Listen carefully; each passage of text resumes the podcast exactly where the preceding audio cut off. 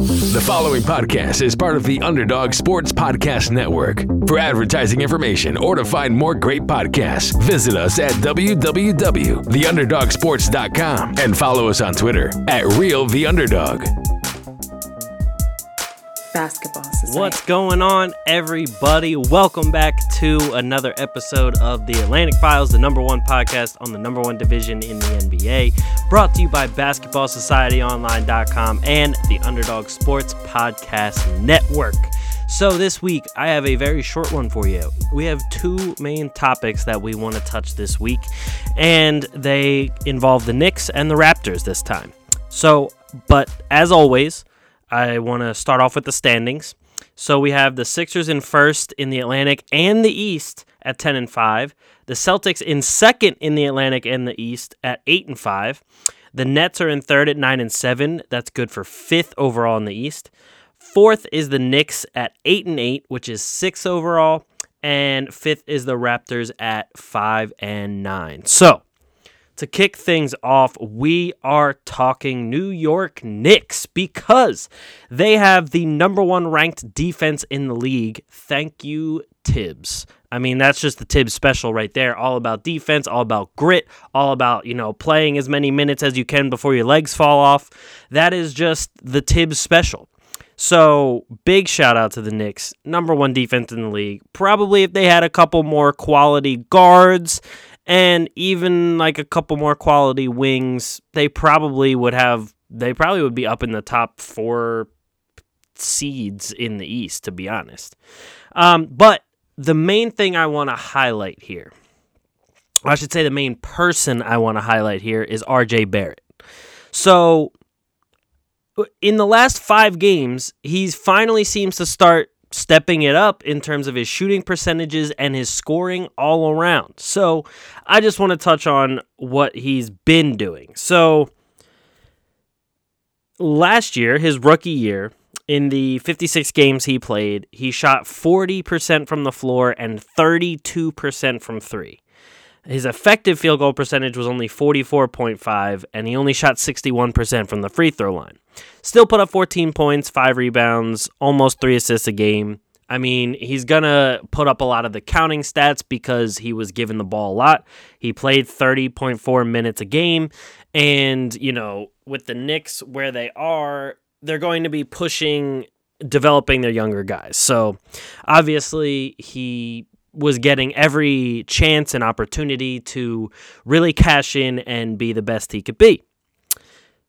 The shooting percentages didn't really follow that. They they weren't the best they could be. Um, but in all fairness, if we go back to his college days, now he did uh, he did shoot 45.4% from the floor, but only 30% from 3 and 66.5% from the free throw line when he was at Duke. 45% from the floor, that's that's perfectly fine. Um, especially for a wing, that is a perfectly good percentage from the floor. Obviously, with Duke, you know, with Zion on the other side his, as his teammate, he's going to get a lot of more open looks as well than he would on the Knicks, where there's not that many people you really have to worry about. Um, he, I mean, eh, when you watch too, most of his shots were coming from like, you know, mid range, elbow extended, in the paint dunks, floaters, layups, all of those have been really good for RJ Barrett. But when it comes to shooting from the outside, not so great. Um, out of the, like I said, he, he shot 30% from three. So out of those 237 threes he attempted in college, he only made 73 of them. It sounds a little bit worse when you actually hear the exact numbers about it instead of just the percentage.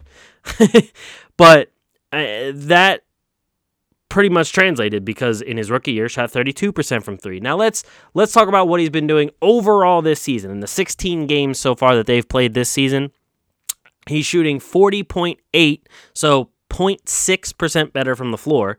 However, he's shooting 23.5% from 3, and the bad part is he's averaging at least well, not at least, but almost one more three-pointer attempt per game.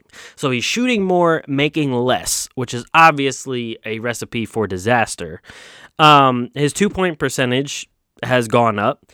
His effective field goal percentage, though, has gone down from 44.5 to 43.9.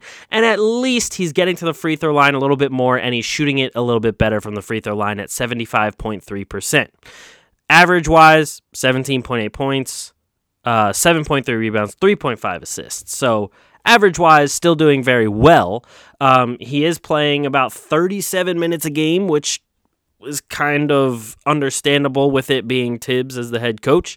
Um, and he's actually, you know, uh, lessened the turnovers per game too. So now we look at that. So let's look at the last five games that he played because he's been on fire lately. He has shot 51.4% from the floor, 38.9% from three, 86.7% from the free throw line, all the way to an average of 21.8 points, 6.4 rebounds, and 3.6 assists a game with a plus minus of plus 11.8. That's just in the last five games. Now, obviously, five game sample. However, that is a very promising five game stretch from RJ Barrett, especially with it still being early on in the season. Um, we all know also that a lot of sophomores tend to get that sophomore slump, but if he's breaking through a barrier and if he's improving on those really poor percentages, there is reason for excitement in New York. Um, uh, the other thing is, I think that, you know, seeing this success in this second season with the Knicks, where he saw you know, just a lot of dark days in his rookie year, I think is also something that will build someone's confidence. You're seeing uh, the team win more games. Um, I feel like at this point last year, the Knicks might have won like three games. They're 500 right now. At one point, they were above 500 too. And that's only going to be a positive because it gets you. I mean, you're happier that you're winning more games. You're more excited because you know you have a chance in games. And it's not just led by guys jacking up a whole bunch of shots. It's led by the defense, which, like I said, is number one in the NBA. So the the crazy thing to me about RJ Barrett though is he looks comfortable shooting the ball. It's not some crazy shooting form like Lonzo Ball or Ben Simmons or any of those guys. It's not some crazy hitch in his shot or anything. He looks comfortable. The form looks decent. He steps into his shot. He still looks confident taking threes and everything. They just aren't going in. Um, and I think that the reason I still have some hope for RJ Barrett to turn into the superstar that a lot of people thought he was going to is in and of that reason itself. It's the fact that his form looks fine, his confidence looks fine, he can still make it make offense happen in the paint, in the mid range, at the rim.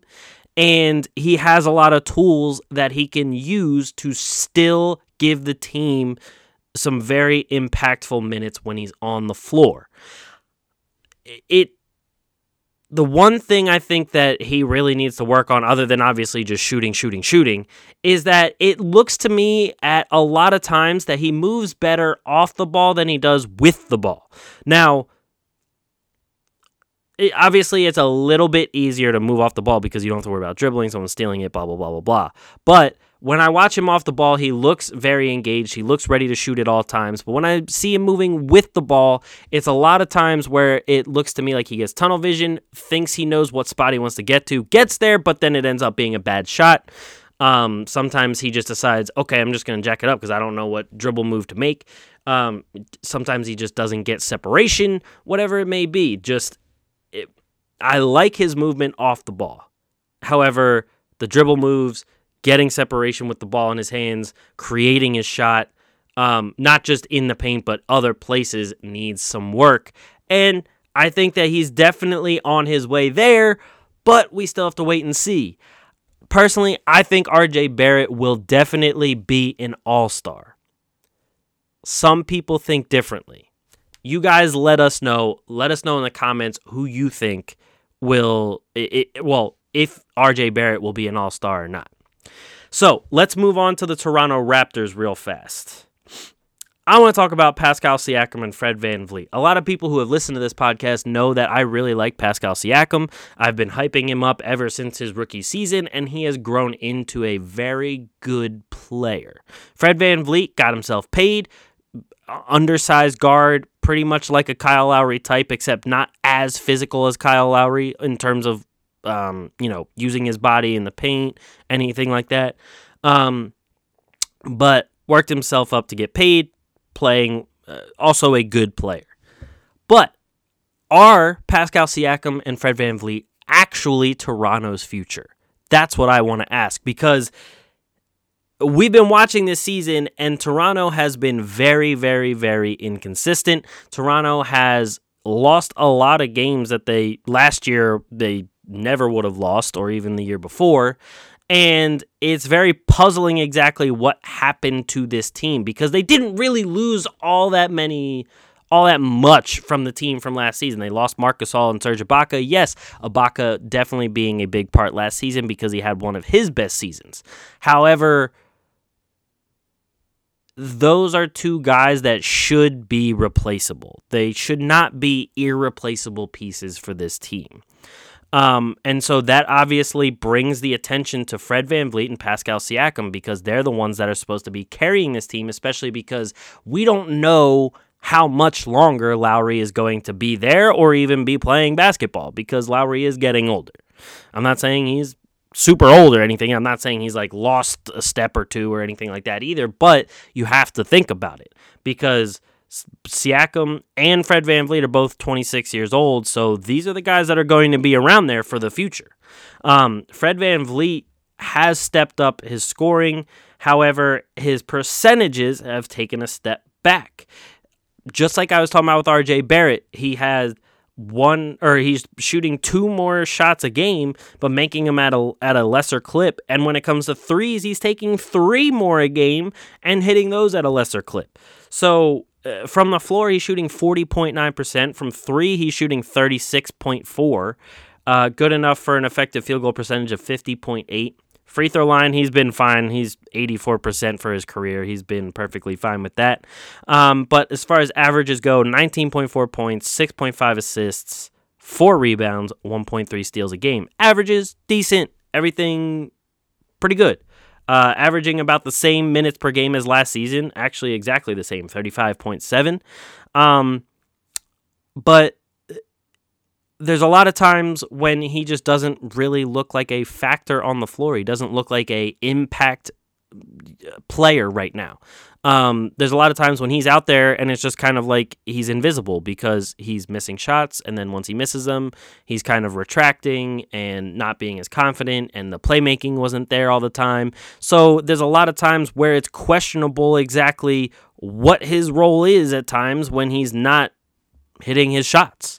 Um, Pascal Siakam actually took a little bit of a step back so far this year. Last year, he averaged 22.9 points a game. This year, 18.8 um, about the same rebounds, a little over seven. He's averaging actually 1.2 more assists per game, but his steals and blocks are down. Turnovers are up to 2.5. Fouls, he's averaging one more foul a game. He's averaging 3.8 fouls a game. Obviously, nowhere near good because that means you're getting pretty close to fouling out almost every game. Um, also, percentages from the floor. His have taken steps back uh, the last couple years. In 18 19, he was shooting 54.9 from the floor. Last year, 45.3. This year, 43.9.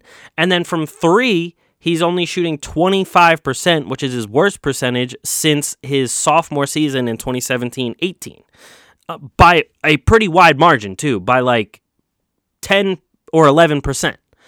And then effective field goal wise, only 47.4 from the free throw line. Not bad, 78.6. Um, so overall, like while the offense and like the the averages look okay, are because their usage is up there. They're they're one of they're two of the big three in Toronto. It's Lowry, VanVleet, Siakam. So they're getting the ball all the time because that is the game plan. Those are your best players. You're going to get the ball as the best player. But are these the guys that are actually going to lead them in the future, especially with how this season has gone?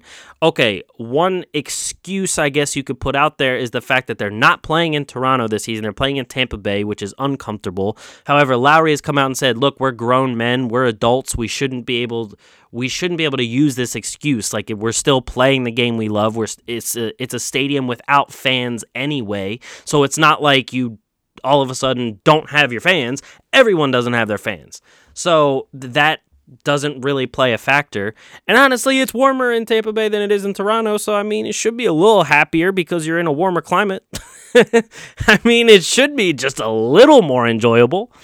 Um, but neither of these guys are shooting well uh, from the floor nor from three. They a lot of the times don't look that comfortable. Both seem to force a lot of very tough shots, a lot of shots that they kind of look like they're just throwing up there to, to hope and pray that they get out of a slump. And it just doesn't work. They're forcing a lot of stuff like Siakam is forcing these crazy layups with like two people covering him, missing completely, and even trying to spin every single t- chance he gets, which is uh, just stop spinning, Pascal. Please stop. um, and defense wise, both of them have a 112 defensive rating. That is 112 points per 100 possessions. That's pretty poor. that is pretty bad. Um, then they both have negative defensive box plus minuses. Are they only made to be the quality starter that could be your 2 3 punch? not the one two punch, but like the two three or maybe the three four. Like, do these two need a superstar? It really seems like right now that they need a Kawhi. They need a, a Giannis to come, like as they uh, hoped he would before he signed that super max in Milwaukee. They need somebody like that because right now it seems as though VanVleet and Siakam are both crumbling under the pressure of having to be the number one and two guys on the team. And that's even with Kyle Lowry, who's still taking a lot of the number one, number two duties and the floor general duties that, you know, they don't even need to do. It the team right now just isn't crumbling because of like just Nick Nurse's coaching or just being in Tampa Bay instead of Toronto. Like it starts at your at the top and comes down. These two guys aren't exactly giving you the efficient and great results that you need to be winning more games. And so that's going down through the ranks. And then the big men aren't really producing for you as much. Boucher's giving you like a really good game every other game. And OG finally started picking it up, but you know, he hasn't been the number three option that they wanted him to be either. So I think it's start starting to get to the time to ask, are these two the actual future? Do you need to put everything on the line to get a superstar to add to these two? Or can you take these two and hopefully get like a decent enough draft pick to then build up with them?